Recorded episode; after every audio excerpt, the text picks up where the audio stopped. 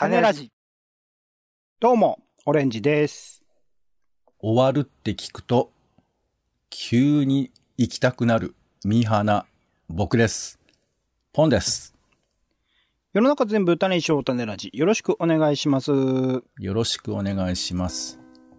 えー、オレンジさんは映画を好きですよね。きですね。はい。あの、2000年頃に公開された本数っていうのが、だいたい600本ぐらいなんですって。えーっと、2000年に日本国内で、えー公開された映画の本数。そうそう。で、2020年ぐらいに、今何本ぐらいだと思います？2000本ぐらいじゃないですか。おえっ、と、悪い方に上回ってしまいましたね。1000本ぐらいなんですけど。あ、そんなもんですか、でも。そう。まあでも、非常に増えているらしいんですよ。新規ってことですよね。旧作の上映とか含んでないってことですかね。そうですね。そう。まあ、あのちょっとオレンジさんの2000本には至らなかったんですけれども、うん。まあ、だんだん映画は上映本数が増えていって、まあ見てない映画なんて当然山ほどある。あとまあね、最近はその映画という形態じゃないものも山のように作られてますから、まあそれは見るの大変だなっていう感じで。まあちなみに2021年は、あの、1000本を割ったんですって。ああ、コロナでね。そうそう、そういうこともあったらしいんですけど、まあそんな大量にある映画の中で、あえて、まあ言うと、うんメジャーじゃない、そんなにみんなが人気で押し寄せるような映画じゃない映画を、きっちり映画館にかけて、えー予定通り上映してた、あの伝説のミニシアターが、えー7月29日に閉館するんですよということで、で今回は、えー神保町にある岩波ホール閉館前に行ってみたというですね、種レポートをしたいなというふうに思います。ほ。はい。ということで、えー東京神保町にある岩波ホールが2022年7月29日に閉館をします。えー1968年からですから54年ということですね。ミニシアターの先駆けがその歴史に幕を下ろすということなんですが、オレンジさんちなみにこれ行かれたことありますか？ちっちゃい頃に1回か2回ぐらいですかね。最近、あの、ちゃんと物心ついてから多分行ってないですね。ああ、そうか。あの、どんな印象ですか？岩波ホールっていうのは。まあ、オレンジさんね、東京そ生まれ、東京育ちですから、ずっと知ってはいたとは思うんですけど、どういうイメージなんだろう？なんかそこでしか上映してない映画が上映してるイメージですね。ああ、そうね。岩波ホールでやってて、他でやってるのってなかなか聞かないよね。うん。確かに確かに。あの、僕はまあ、上京した人間なんで、この岩波ホールっていう映画館は、やっぱすごく東京らしい場所だなっていうのの一つですよ。東京らしいんだ。そう。やっぱりほら、あの、地方、まあ僕もそんなに地方、あの、で映画いっぱい見てたわけじゃないけど、やっぱその、みんなが見てる、なんか人気の話題作が上映されるのが映画館であって、これうんまあ言うと誰も知らんような、そんな外国の映画、珍しいのやってんな、みたいな感じなんだけど、なんか、神保町のど真ん中でさ、まあ堂々ともう好きな人来てくださいよ、みたいな感じでやってる、ああいうなんか大人な雰囲気っていうか、行きたいなと思うけど、ちょっとなんか、敷居高えなって思いながらずっと見てたみたいな感じっていうか。うんうん。でそういう特別な場所っていうのが、まあ、ある種のブランドといえばブランドなのかもしれないけど、そういうのがある場所だから、いっつも行きたいと思いながら、だから口では言うわけ。ああ、岩波ホールとかも行こうと思ってますよって言うけど行かないみたいな。なんかちょっと格好つけの要素、まあこれちょっと古い感じもあるかもしれませんけど、まあそういうイメージでした、僕は。なるほど。うん、でそんな岩波ホールなんですけれども、えー一応ホームページには新型コロナの影響による急激な経営環境の変化を受け劇場の運営が困難と判断したということで営業終了まあ、とはいえ、なんかね、最近、あの、劇場を改修してたりするのよ。ん？なんか直したりしてるんです。うーん。だから多分、終わらせるつもりは若干なかった嫌いもあったし、うん。そういう意味ではまあ悔しい思いだとか、それに対する悲しい思いを語ってる方も多いというところなんですよ。であと、ニューズウィークの記事なんかを見ると、フランスで大手新聞が1ページの記事、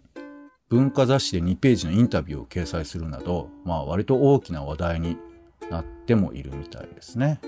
海外でもということですね。はい。で、まあ行ってみたんですけど、その前にまあちょっと簡単にどんなとこかっていう説明というか、いろいろ歴史もあるらしいんで、まあネットなどを探してみたところ、岩波ホールについてちょっとご紹介しますけど、うん岩波ホール、まあ、神田神保町の、あの、神保町の交差点すぐ近くですよね。岩波神保町ビルっていうところの10階なんですよね。うで、これ、岩波神保町ビルということは、つまり、えこれ、岩波の持ち物なんですよ。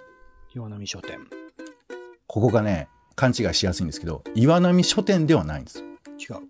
そう。これちょっとややこしいんですけど、えっと、岩波書店の元々の、えー社長の、えー息子か。えーまあだからその、まあ、しこれもっと会長になるのか、岩波書店の会長の岩波裕次郎って人が、これは設立はしたんだって。うんなんだけど、岩波書店って別会社なんですって。うん。で、その、えー神田神保町にあるそのビルに、まあ、テナントが入って、その賃貸、え、うん、賃貸とかで不動産とかで営業をしている会社なんだって。うん。で、そこの会社の、えーまあ、ビルなんだけど、まあ、岩波さんがやってたから岩波のホールなんですけど、で実際にここを運営してる人たちも岩波に関係する人がやっているんですよ。岩波書店のね、その、えー裕次郎さんの、えー例えば今の、えー支配人は岩波律子さんという方なんですけど、この人はその、えー裕次郎さんという方の娘さんなんだって。うん。そうそう。で、その前の人が高野悦子さんっていう方で、で、この人は、裕次郎さんの義理の妹になるんですって。うん。で、映画運動家という風な面もあるんですけど、まあ、この人がいろいろこの、えー岩波ホールを変えていくところもあるんですけど、そのまあ、裕次郎さんが、まあ、岩波書店もね、やったから、もう良いことだったら何でもやってよいっていう理念のもとに多目的ホールとして作ったのが岩波ホールなんだって。うん。だから、もともと映画館じゃないんですよ。うん。映画以外にもお芝居とか音楽会とか、なんかいろいろトークショーとか、そういう、あと美術講座とかも書いてあるな。なんかいろんなことをやっている場所だったんだって。うん。で、それは、あの、今の映画館のな中を見てもわかるんですけど、映画館の前の舞台が結構広めなのね。うん。で、あれを見るとわかるんですけど、まあ、要は映画館専用に作った場所では、まあ、正確に言うとないみたいなところがあって。うんっていう風な始まりがあったんですけど、途中で、その、まあ、先ほど言った高野悦子さんたちが、えー1974年ですね。名作映画を上映するオキプドシネマという運動を始めたんですって。うん。でこの聞いたことあるかもしれないですね。オキプドシネマっていうのはフランス語で映画の仲間というふうな意味らしくて、うん。まあだからこう、えー発掘されてない映画とかをみんなで見て映画を楽しむ仲間を作っていこう、映画を応援していこうみたいな、なんかそういうふうなことがあるのかなと思うんですけれども、えー日本で紹介されることの少ないアジア、アフリカ、中南米の作品、大手映画会社が配給しない欧米の作品などを、えー紹介していくというふうな理念のもとに、えーここからは映画専門になっていくわけなんですよね。それで、えー結局今まで66カ国、274作品を上映してきたということなんですって。そう。だから、なんかこう、意外意外とね、歴史を紐解くと、あの、岩波ホールって、あ、そうか、ちょっとそういうことじゃないんだな、みたいな話もあって。あの、この辺はね、このこの前まであの千代田図書館でちょっと展示なんかもやってて、当時の写真なんかも出てたりしてましたけどね。で、このオキプドシネマが、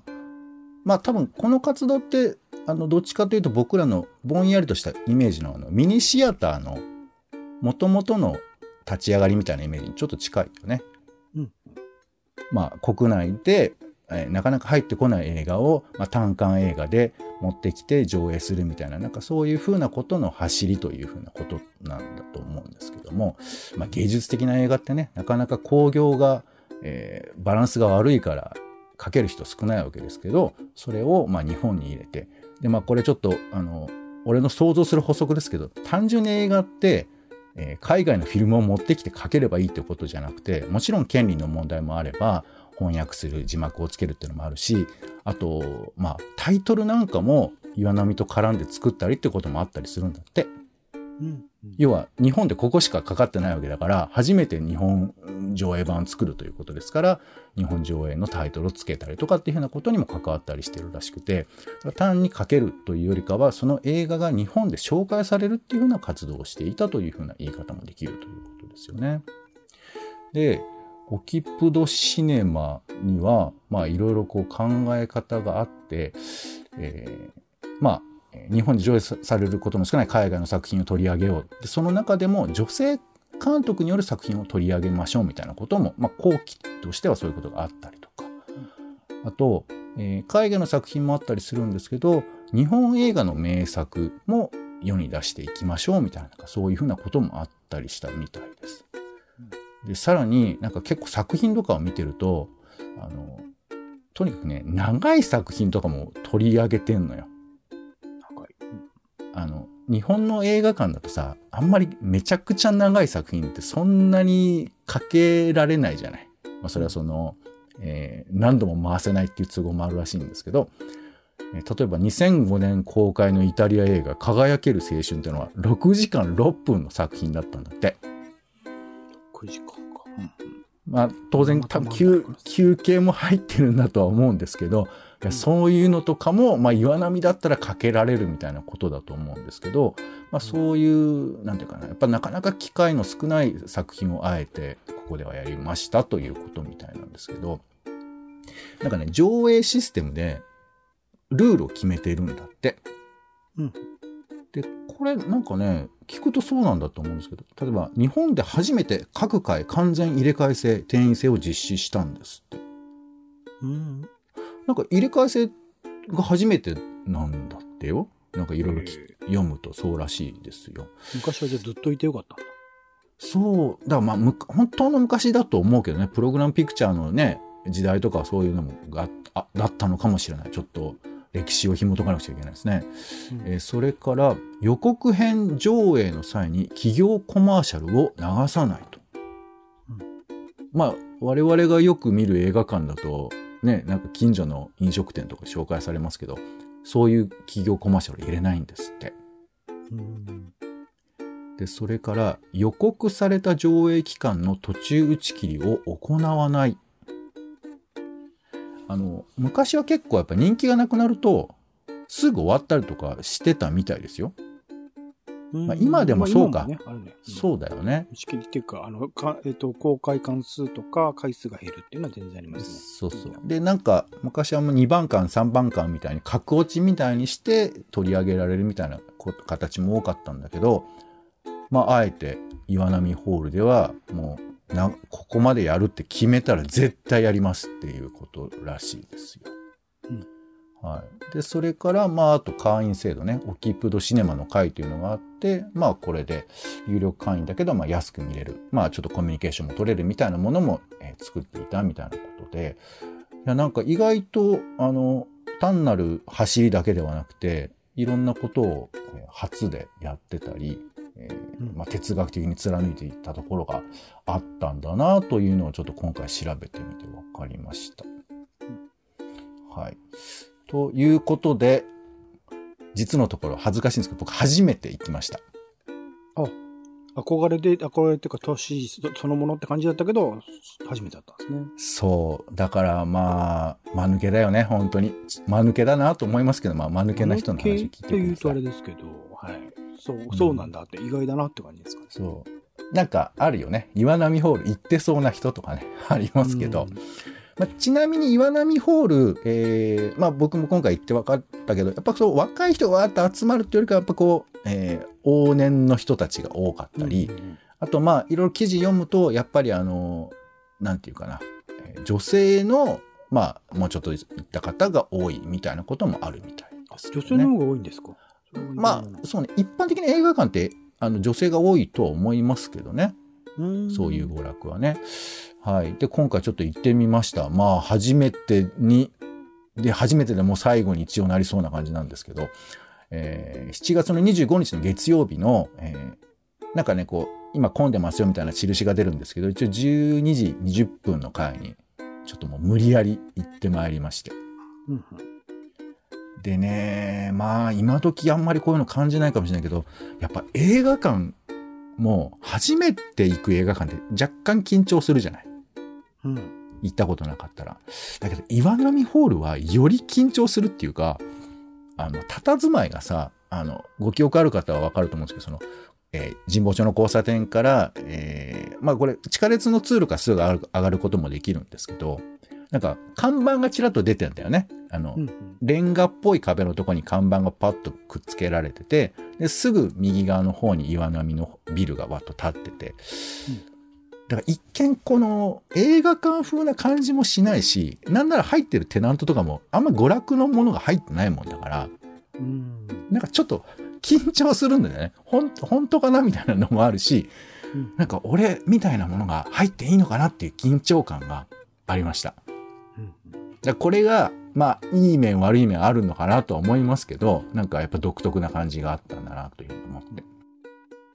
で、入り口のところ、なんかね、昔は1階で券も買えたらしいんですけど、今は10階で売っているという仕組みに変わったんですが、えーエレベーターを上がりまして、10階ですからね、えーまあちょっと高い、ビューッと上がっていって、結構お客さんはいたね、えっ、と、2、30分前に行ったんですけど、はい。で、上上がりまして、まあ、やっぱ最後に近いからワイワイとしてましたよ。で、チケットも買って、僕が、えー50番目とかだったから、あのね、会場の席はえー190席ぐらいあるんで、まあ満員になると、えーまあ200人ぐらい入れるんですけど、まあ今回、まあ、結果としてはまあ7割、8割ぐらいだったかな。なんかそんな感じではありましたが、ロビーは結構盛り上がってましたよ。うんで、構造はね、結構シンプルで、真ん中に、まあ、映画館、人が入れる場所があって、そこを囲むようにロビーがて、でもそんなに広くもないんですよ。本当に四角い枠の中に真ん中に劇場があって、その枠を取り囲んでる感じで、まあ、ロビーがある感じで、まあ、端っこにちょっと椅子があるぐらいなもんかな。そう。っていう感じのところで。であとね、外に出るスペースとかもあるんですよ。うんちょっともうこの時期なのかわかんないけど、出られることはなかったんですけど、まあ、そんな感じで。で、今回見た映画っていうのが、まあ、あの、作家さんの歴史を描くみたいな、えー歩いてみた世界、ブルース・チャトウィンの足跡っていう、まあ、全然ピンとこない人もいるというか、俺も全く分からず言ってるんですけど、えーまあ、このブルース・チャトウィンっていうのは作家さんででその作家さんが書いた作品、まあ、実際の本が数冊並べられててこういう本を書いた人ですよとかいう風な紹介とかっていうスペースがあったりとかあとね、えー今まで岩波ホールで上映されてきた映画のチラシが壁にバーって貼ってあるの。うんで今回だけじゃなくてもともとずっと貼ってたみたいなんですけどやっぱこれはさ厳選した映画を流してた映画館だけができることだよね多分ねなかなか普通のシネコンでこんなことしてたらめちゃくちゃきりないよねきっとね。うん。そう。まあまあでそういうのを見てまあ最後もっていうこともあるんでなんかみんなその写真とかを撮ったりしてああなんかこんな映画いやだから全然知らねえなみたいないうふうなことを思いながら、まあ、見てました。で、まあ、いざ始まりまして劇場入りましてあのさっきも言ったけどもともと映画館じゃなかったっていうこともあってあんまり傾斜がついてないのね席はうんそう、だから普通のホールみたいな感じにも見えるし、あと先頭に座っても、あの、舞台が少し広めに撮ってあるから、なんつうかね、首を上げなきゃいけないみたいな、そういう感じじゃないから、まあ、それこそ戦闘で見ても、全然苦にならないような、そんな構造なんですよ。うん。そう。まあ、で、割とアットホームな感じとも言えて、あの、まあ、席も、えードリンクホルダーとか特にないような感じですけど、まあ、でも綺麗なところですけどね。そこの、まあ、3列目ぐらいに座って、えー見ました。オレンさん、あの、閉まる予定の映画館に行ったことってあります？閉まる予定だから行ったかは覚えてないですけど、シネマライズとかは、あの、後半にも行きましたよ。ああ。その時に流れてたかわかんないけど、まあ、岩波ホールの場合は、あの、アナウンスでさ、あの、携帯電話の、えー電源を切ってくださいとかいろいろ言うじゃない？うん。あの中で、えー長年にわたりご愛顧いただきありがとうございましたみたいなアナウンスが流れたりとか、あ、スバル座行った時そういうの流れたかもしれないです。ああね、なんか、場所が終わる時のアナウンスっていうのはちょっと、なんとも言えない感じですけど、うんまあそういうのが流れたり、あと岩波ホールの、えー紹介をする映像が、まあ短いものですけど、映画の前にちょっと流れたりとかうん。してました。なんか岩波ホールを上がっていって、劇場を見て、で、過去の作品いろんな思い出を思い出すみたいな、なんかそんな映像が流れたりとかしてましたね。はい。で、まあそんな感じのものを見て、えー最後の作品を、えー見まして、で、このまあ映画の感想をどう言うかわかんないけど、まあちょっとだけ言おうか。歩いて見た世界、ブルース・チャットウィンの足跡っていう映画なんですけど、オレンジさん知知らないですか？やっぱり。存じ上げないです。すみません。そうだよね。で、この映画を撮った、えー人も結構有名な人なんですけど、えーヘルツウォークって人なんですけどね。まあでも僕はやっぱ全然知らないし、あの、このブルース・チャットウィンのことも知らないわけ。で、知らないでこの全くわかんないし、で、あの、一応、えー公式サイトとか見るんだけど、その見てもわかんない感じの映画を見て、で、見て、えー多分ね、俺4割ぐらいしか分かってない。うん。あのまあ、簡単に言うと、このブルース・チャットウィンっていう作家の人と、このヘルツウォークって人が、実は個人的な関係があって、で、個人的な関係の中で、えーこのひブルース・チャットウィンがどういう人だったかっていうことを語りながら、まあ、自分のちょっと紹介も結果としてはしつつ、もともとはこれ、あの、ノマドっていうタイトルの映画なんですね。ノマドランドって去年ありましたけどね。そうそう。なんかこう、放浪するみたいなことを、まあ、ブルースって人、ブルース・チャトウィンって人本当いろんなところに、えー何かの理由をつけては旅に出て歩くみたいな人なんですけど、その人の生き方足跡みたいなところを、えー、発祥立てにわたって紹介していく話なんですよ。だからまあ、大部分は、あの、ヘルツウォークが喋ってるシーンだったりするんですけど、まあ、なんていうか、こう、ヘルツウォークもチャットウィンのことも、えー作った作品のこと全部わかんないから、もうわかんないことだらけで、まあ、2時間ぐらい過ごしてまして。で、もちろん、俺に、俺の中では、まあ僕、歩くっていうことが割と人生テーマの一個にあったりするんで、まあ、お天気散歩人のところもありますから。だから歩くってことの魅力はあるんだけど、だけど、こんなわかんねえんだみたいなことを、ちょっと思ったりもするけど、でもやっぱ映画館っていう拘束される場所に行けばさ、やっぱり見るじゃない、全部。で、時々映画から逃げたくなったりとか、何なのこの映画って思ったりとか、あと、真面目な雰囲気なんだけど、ちょっと突っ込みたい気持ちとかも増え、あの、思ったりとか、いろんなことがこう、映画時間を過ごす中にあって、でこれは不真面目とも思われるかもしれないし、あと、もっと何？なんかこう、わかりやすく映画楽しいんだっていうふうな言葉言えた方がいいのかもしれないんだけど、なんか、あこういう、こういうこともある場所なのかもな、なんてことちょっと一応思ったりをした。まあ、これがうん岩波の全てだとは全く思わないんですけど、まあ、そんなことを思ったりして、えー映画が終わりまして、で、まあ、特にね、何をするわけでもないんで、まあ本を、本が置いてあって、ああ、こういう本か。じゃあちょっと、書店かなんかに行って読んでみようかなとか、なんかそういうふうなことを考えながら、まあ、10回最後だから歩いて階段を降りて、えー岩波ホールを出ました。うん。はい。まあ、みたいな感じでして。まあ、行かれた方はなんかこう、なんとなく、あの、心に何、思い出を作りたいなと思いつつ出た方も多いかなと思いますけど。はい。まあでもなんとなくね、みんななんとなくすぐ出たくない感じはあったよ。あの、岩波ホールのなんか写真を、なんかちょっと撮りたいみたいな感じの人とかあ、も。今度写真撮らなかったんですか？一応撮った。一応撮ったけど、まあ、なんかちょっとは、恥ずかしいっていうか、ふ撮っていいのかなって気持ちもあるよね。あの、撮っていけないわけじゃないんだと思うんですけど、そう、なんかね、不思議な感じの場所で。まあ、ビルも趣あっていいんですけど、まあ、なんていうか、特別岩波ホールですっていう、そういうことがアピールされてるわけじゃなくて、まあ、強いて言うとね、あの、ロビーのところに、おそらく映写ブースに入れる、あの、周り階段みたいなのがあるんですよ。うん。回転階段っていうのかな？螺旋階段か、うん。っていうのがちょっと特徴ぐらいなもんで、割とシンプルなところだったんですが、まあちょっと行けてよかったなという感じではありましたよこ。の後何になるんですか？でね、そう、これからの話なんですよ。あのー一応まあいくつか記事を見たんですね。いくつか記事を見たんですけれども、えー今のところは、あの、潰す予定はないんだって、この施設自体は。この施設自体は残すんだけれども、何にするかは決まっていないそうなんですね。そうなんだ。じゃあ、その、運営を続けていくお金とかは大変ってことなのか。そうね。まあ、あの、これ、も、持ちビルだから、多分そのすぐ別な活用しなくちゃいけないということではないんだとは思うんですけれど、ただまあ、あの、先ほども言いましたけど、改修工事で、えー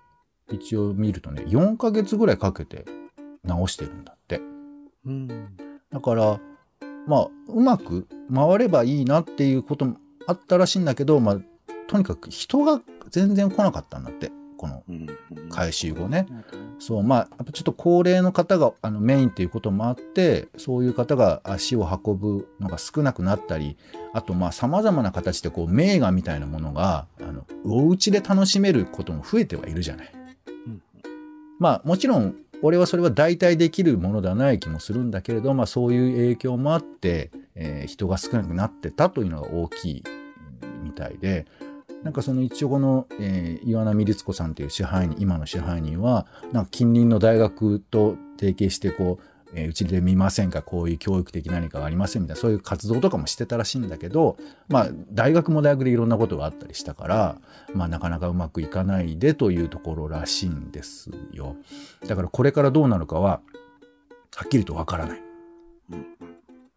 だけど、あのいろいろこう記事を読むと、あの、この岩波ホールで映画を描けるっていう風なことを目標にしてた、その、配給会社なんかも結構あるんだって。そう。で、岩波ホールと配給会社と手を組んで、じゃあこの映画どうやって盛り上げていけばいいかみたいなことを考えたりだとか、いう風な話もあったりして、あと海外なんかでもやっぱここに出したいみたいな話があったりして、で、そういうことを通知してたけど、えー閉館になっちゃったから、えー今回、あの上映することできませんみたいな通知なんかも岩波ホールのサイトには出てたりして、まあ、本当に突然だったんだなって感じもあるんですけれど、だからいろんな形で、えーこの岩波ホールという、まあ、ミニシアターの文化をどうつないでいったらいいかってことを、な声を出してる人はいるんだけど、具体的なところはまだちょっと我々のところには見えてこないので、まあ、もしかしたら何か動き出したり、まあ、もしくは全然別な人たちがね、えーじゃあちょっとこの意思を継いでいきたいというふうな人がいるのかもしれないんですけど、まあ、今はわかんないというところですが、えー一応その律子さん的にはですね、えーまあ、行き詰まって辞める宣言もしたので、やっぱり続けますとはいかないけれども、新しい動きが出てくれば、と私は若い子に期待していますというようなコメントもあるみたいですね。はい。どうですか？あの映画好きなオレンジさんとしては、まあ、こういう映画館が、まあ、なく、一応なくなってしまうという件は、どんな風に思われますか？まあ、言ってない人間が今更何を言うこともないかなっていういやいや全然許して。いやいや個人的な意見ですよ。いやいやじゃなくて、い個人的な意見としては、なんか、そんな感じだなっていうことで、どれだけ映画好きを名乗っていようが言ってなくて、金も落としてないんだったら、うん。なくなることになんかノスタルジーを感じる権利すらないんじゃないかなと僕は思ってるって感じですか。うん、そうか。うん。まあ、あのー僕はだからね、自分非常にミーハーな人間だなというふうに思っているので、まあ、このギリギリでこう動いた、動いたって、まあ見に行っただけだけど、ことは、まあ、それは軽薄だなと思われても全然僕はいいんですが、うんあの、ただまあ、あの、さっきも言ったけど、映画館が単純に映画をかけてるだけの場所ではないっていうことが、やっぱ今回ちょっと調べて分かったことなんだよね。あの、やっぱり日本でどういうふうに伝えるか。だから、いや、別にそれ配信でも見れるじゃんって言い方もあるかもしれないけど、配信で見れるっていうことと、日本でその映画が存在してて、あの、みんなに伝わることってのはやっぱ全然レイヤーが違うみたいなところがあって、僕らはいろんな映画見れてると思ってるけど、やっぱ配信だってやっぱある種選ばれたものがそこには並んでいるだけで、こういう映画があるんですよって、こう自力で人力で引っ張ってきた映画とはやっぱ種類が違うし、あと裏側の熱量。例えば岩波ホールはパンフレットとかも自分たちでこう作ったりするみたいなこともあったらしいのね。うん。だからそういう意味では、この熱量みたいなもの込みで映画をかけるというふうな意味があったかなと思うと、まあそれは本当に簡単に、あの、安い値段ではできないことなのかなとは思うんですけれど、まあこういうふうなことは、まあはい、言う権利ないかもしれないけど、なんか何かしら、あの、応援できる形があれば応援したいなと。結構僕が後悔があるとしたら、うんえっと後で DVD で見たペトル、あ、配信 DVD だな。ペトルーニャに祝福をっていう映画が素晴らしかったので、それ岩波でしか確かかかってなかったので、それをうん劇場で見れなかったのは後悔としてあるかなっていうくらいですかね。うん、そうだよね。これマケドニアの映画ですね。うん北マケドニアの映画。そう。なんか、興行収入トップ5みたいのを見たんですけど、宗家の三姉妹とか山の郵便配達とかね、8月のクジラ、眠る男とかあるんですけど、まあ全然俺見てないなと思って、だから、なんか、まあもちろん好きじゃないんでしょって言われればそうかもしれないけど、もしかしたらその岩波ホール的なものっていう風な何かラインがあるとして、こういう風なものを、えー取り上げてくれるとか、これを追いかけるってことにも意味があるのかなって思ったりしました。はい、まあ、えーそんな感じでございまして、うんはい、ちょっと、えー無責任と言われたら大変恐縮ではありますが、はい、岩波ホールに行ってきた話でございました。もしかしたらまた開くかもしれません。そんな時はね、また足を運んでみても、まあもしくはどんな映画やってんのかなっていうのをね、チェックするだけでもいいのかなというふうに思ったりしますうん。はい。ということで、今回は、えー種レポートということでね、気になる現場に行ってきた話。今回は岩波ホールでございました。はい、ありがとうございました。お相手は、えー岩波ホールでブータン山の教室やってたんですね。いや、この映画めちゃくちゃいいんですけど、やっぱりね、わかりやすい展開とか、なんかわかりやすい音楽とかかかんないんですよね。こういう映画が岩波ホールにはかかってたんだなと、なんか思ったりします。ポンと、オレンジでした。種ラジ、また。